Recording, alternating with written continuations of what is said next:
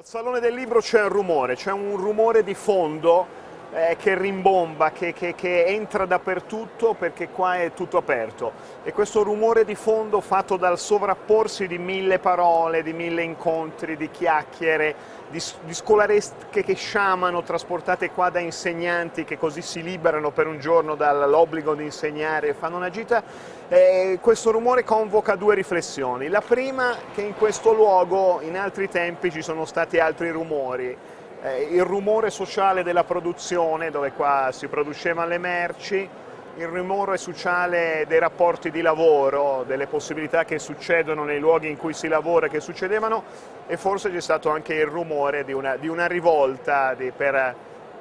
cambiare il rumore di fondo di quelle vite in altro modo. L'altra considerazione è dove ci porterà questo rumore di fondo del Salone del Libro, in cui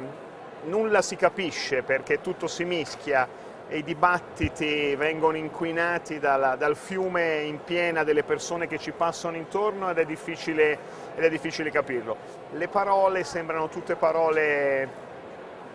di incontri inutili, mancati, un po' nevrotici. Mi fa piacere che oggi sono di buon umore, quindi l'ho visto positivo anche il rumore di fondo dal Salone del Libro. Non capisco nulla.